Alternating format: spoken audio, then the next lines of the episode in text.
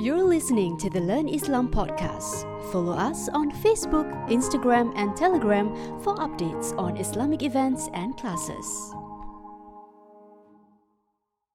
السلام عليكم ورحمة الله وبركاته الحمد لله الحمد لله وقفا وسلام على عباده الذين اصطفى خصوصا على أشرف الأنبياء والمرسلين وعلى آله وأصحابه وأزواجه وذرياته أجمعين. أما بعد فأعوذ بالله من الشيطان الرجيم.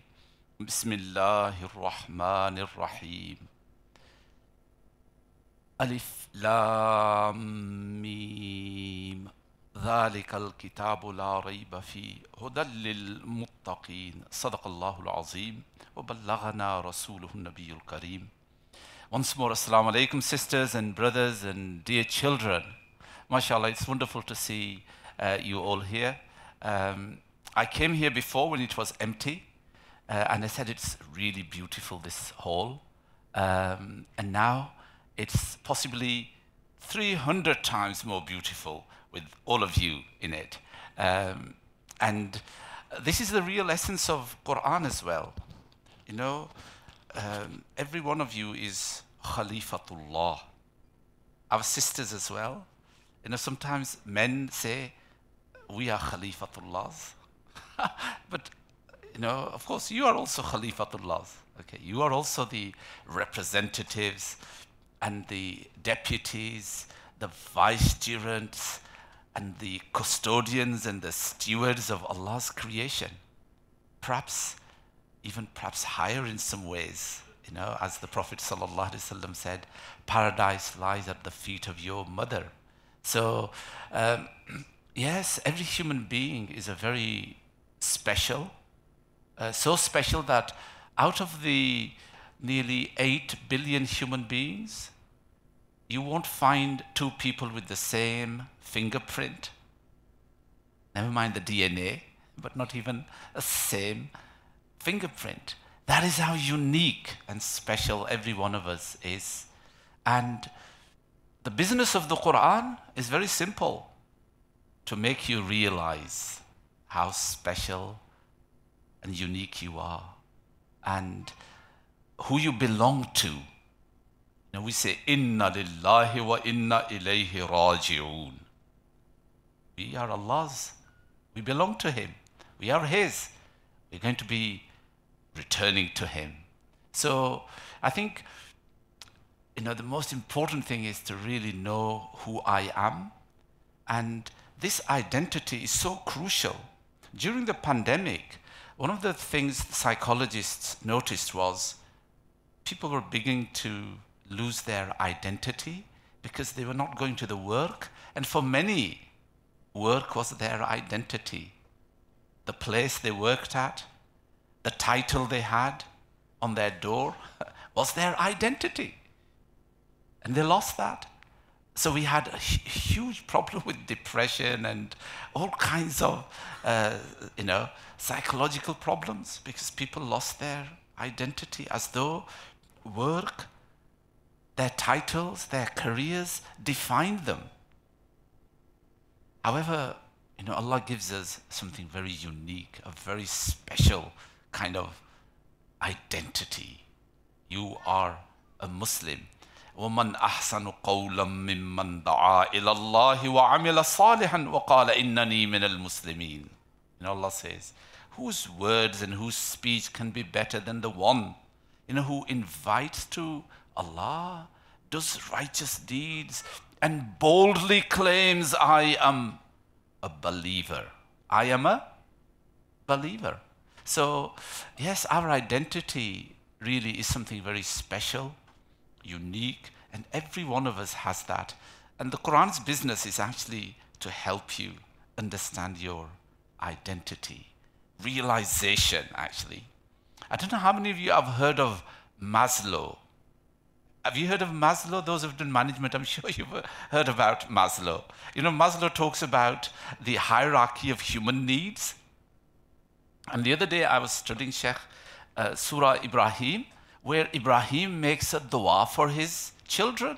He says, you know, Ya Lord, إني أسكنت من ذريتي بواد غير ذي زرع عند بيتك المحرم ربنا ليقيموا الصلاة فاجعل عافية من الناس تهوي إليهم وارزقهم من ثمرات العالم يشكرون You know, Ibrahim talked about the higher needs, hierarchy of human needs in that dua. Seriously, if you read that whole passage, it's about a father asking Allah, Ya Allah, my children need safety and security. They will need food. They will need a sense of belonging. They will need a sense uh, of belonging. They will need security. They will need people helping them, appreciating them, protecting them. Seriously, if you read that dua, there's actually 10 things he asks. Maslow talks about five needs, you know, the security and uh, physiological needs, the sense of belonging and all that. Subhanallah, you know, the Quran is already talking about, but much, in much more detail. But when it's, he talks about actualization, Maslow talks about that you reach your zenith, you reach your peak when you go beyond the material needs, your, psych- your physiological needs and security needs and sense of belonging, you now don't need anybody to say to you, oh, you're a sheikh, you're this, you're that. You've already realized, recognized what? Well, he talks in a different way. Of course, he's a materialist. Maslow was a materialist, um, and he talked in his own particular way about what realization or actualization is. But Ibrahim talks, he says, رَبِّ اجْعَلْنِي مُقِيمَ الصَّلَاةَ وَمِنْ ذُرِّيَّتِي رَبَّنَا وَتَقَبَّلْ دُعَاء رَبَّنَا اغْفِرْ لِي وَلِوَالِدَيَّ وَلِلْمُؤْمِنِينَ يَوْمَ يَقُومُ الْحِسَابِ Look at that. Family. So Ibrahim is really very concerned about the family. And I hope this is something which we Muslims really care a lot about. We care about our families because when families are broken, oh, of course. So Ibrahim also asks, Ya Allah, my realization is وَتَقَبَّلْ dua. When you accept my prayers, when you listen to me and you answer my prayers, that for me is the highest. And of course, I want you to get, forgive not just me, but all my brothers and sisters in faith on the day of judgment. That is a great realization. Anyway, let's move to my topic, um, which is about um, from the pages to the hearts. How do we move from the text into your hearts? And without that, really, um, the Quran would just remain words. But it isn't just words, it is actually full of meaning and purpose. Um, it's very powerful. Um, this slide just tells you I am an agent of change. Uh, this is just boasting about myself, possibly, but I hope it's not. It's trying to encourage others, and every one of us here, Every one of us, inshallah, should be an agent of change. Inna Allah la yughayyiru ma biqawmin hatta yughayyiru ma. Allah doesn't change people until they change themselves. Meaning, Allah, I have empowered you to change. So that is a very empowering verse, actually, very empowering. You are empowered. You are capable of bringing about a change. So when you are sad, you can create that happy jolly, wonderful environment, can't you? Have you ever been in a class where a miserable teacher creates a doom and gloom and makes everybody look sad and he's sad? Have you been to that class? No? It's, you know, that's the power of, and, and were it to smile, were it to tell a joke, you will have children laughing and there will be happiness. So, yes, you know, we have each one of us, Alhamdulillah, seriously, that is how powerful Allah has made us. But it's for us to realize that fact that we can change, we can change. And that is where the Quran comes to help you to change, okay? Um, so, what is the I, am just going to, uh, this was actually my, one of my presentation I do on talking about what makes the book of Allah so unique and special. But here I, I'm just going to select a few of those things. First one is that, you know, the Quran gives you purpose and it gives you a sense of your life, a sense of meaning. And this again is you know, if you ask psychologists, they will tell you that people become depressed, people become sad, people lose focus when they don't know what is their purpose. Well, you know, you know, Singaporeans, you're very hard workers, you know. Your managers get you to work hard, so you work very hard, okay? And as soon as you lose sense of purpose, what happens? Well, you can't do much. you don't know what you're doing and you'll be possibly sacked. I don't know whether you're allowed to sack here, but you will be sacked, okay, because you've lost purpose and you know you, have lost what you're here for. And you know the Quran is really very powerful in giving us a sense of purpose and meaning. You know when very successful celebrities are asked about you know their lives, many of them actually talk about I have a big void in my life. I have a vacuum, there is emptiness. And you say, What? You're a billionaire. You live in this massive mansion. You've got Lamborghini. You've got Bentley. You've even got a aeroplane. And he says, I'm very sad. I'm empty. Why is he empty? Why is he empty? Because he's lost the purpose of his life He's lost the seriously. You know, this is well reported, well documented fact from celebrities, heroes, big people. They've lost it.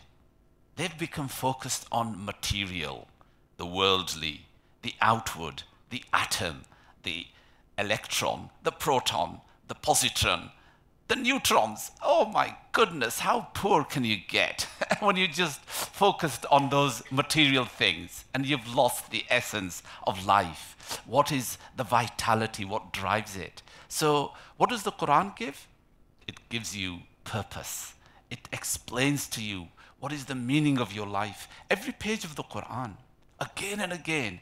You know, when the Quran is having the uh, dialogue or the polemics in the Quran. Polemics are Quran arguing, Allah arguing, the angels arguing with the mushrikeen, for example, the pagans, or arguing with the non believers, or sometimes arguing with the Jews and the Christians. What is it trying to do? It's trying to say to them, hey, you've lost the purpose of your life. You've lost the meanings of your life. You are supposed to be Allah's. قُلْ يَا أَيُّهَا الْكَافِرُونَ لَا أَعْبُدُ مَا تَعْبُدُونَ Okay? I am the worshipper of my Lord. And that is what I always will be. Lakum dinukum waliyadin. Anyway, that's another topic about the tolerance. No, no, not tolerance. No. Real acceptance of others and accepting diversity. Now, diversity is a very, you know, it's a word that came into usage over the last 30 odd years. Uh, but it's in the Quran.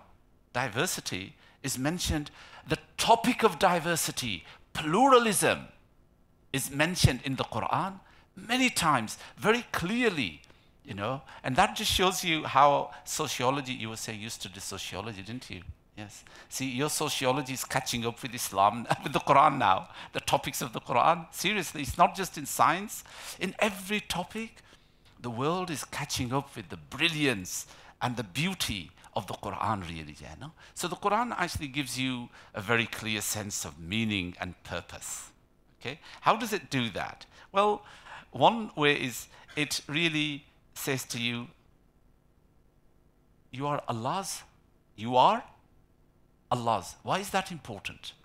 You know, sense of belonging. Remember what Maslow said. he says, you know, you need a sense of, sense of what is it, what's the Malay word for that? For belonging.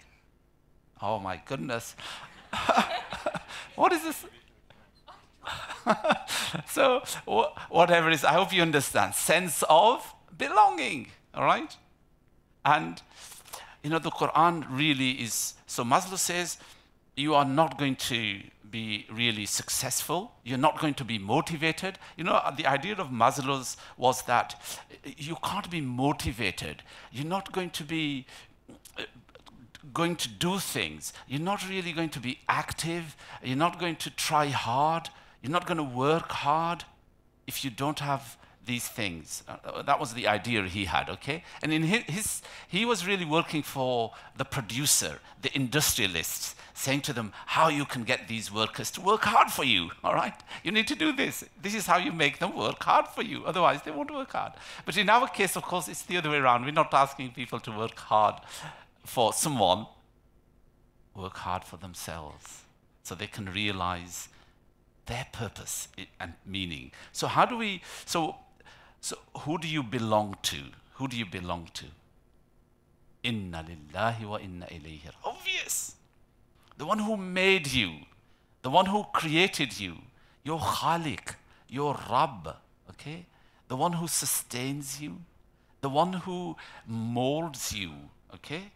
He does, you know, Surah At-Tin is very beautiful about how Allah made you so beautiful, okay? لَقَدْ خَلَقْنَا الْإِنسَانَ فِي ahsan taqweem. We made human beings in the most beautiful form. We made the most beautiful. You know, this is something else. You know, we live in an age of selfies all the time, you know. Selfies, eh? My God, how many selfies do you do in a day? selfies, selfies, eh? We live in an age of selfies. So Allah says to you, listen, why are you looking, eh? We made you so beautiful. You know what the Prophet ﷺ said? He said, when you look into the mirror, what should you say? Allahumma anta hassanta khalqi. Fahassin. Ah, oh, subhanallah. You know, Allah, Rasulullah says, when you look into the mirror, say, Allah, you made me beautiful. Can everybody say that? Allah, you made me beautiful. Are you not sure, some of you? Come on, say that. Allah, you made me beautiful. Do you believe in that? Oh, come on. Some of you don't. Seriously. Honestly, you know, because people now spending thousands of pounds going to Turkey for a cheap nose change or a ear change. Oh, Allahumma anta hassan khalqi. Listen to the next. Fahassin khuluki. You know, Allah says we made you beautiful. Seriously, you are beautiful. What is lacking? Fahassin khuluki. Uh, ya Allah, make my character beautiful now. So now, make my, make me kind, make me generous, make me forgiving, make me a decent, full of modesty. Make me somebody who is appreciative, thankful, grateful to others. Make me humble, Ya Allah. Those are the inner virtues that actually shine on your face, that make you truly beautiful. Isn't that true? How many of you got, how many of you would like to have a beautiful friend, but angry? How many of you would like to have a beautiful friend who is a liar? How many of you would like to have a most attractive, handsome wife who is cheats? Nobody would. You would never want beautiful face, but lacking moral virtues and moral values. Isn't that true? What does that show you? What is more powerful, the outward or the inner? Yes, we belong to Allah. Anyway, there's so much to say about this book. I've only got, I'm, I'm already perhaps late, so I'll move quickly. How much? One minute. Subhanallah. Okay. All right, okay. This brings me to the next very important teachings of the Quran. You know, I've just told you about the inner being, which is so important, which is really what makes you who you are. Seriously. It's this, you know, anybody who's read Seven Steps, uh, uh, Seven Habits of Successful Person by Covey? You have hands up, those who've read. You know what he says? He, he says, you know, the real problem with the world today and with these great leaders today is what? They lack moral, spiritual, social values. That is what he says. He says, oh, they'll be great at negotiating, they'll be great at presentations, they'll speak very beautifully, they'll have great minds, really. But what they lack is moral values of kindness, of generosity. Anyway, that's another theme. You can read my book called Seven Steps to Moral Intelligence, and that will explain more to you. Jazakallah khair. I don't want to eat into our wonderful Sheikh Tirmizi's time. So, Jazakallah khair. Thank you for listening. Assalamu alaikum wa rahmatullah.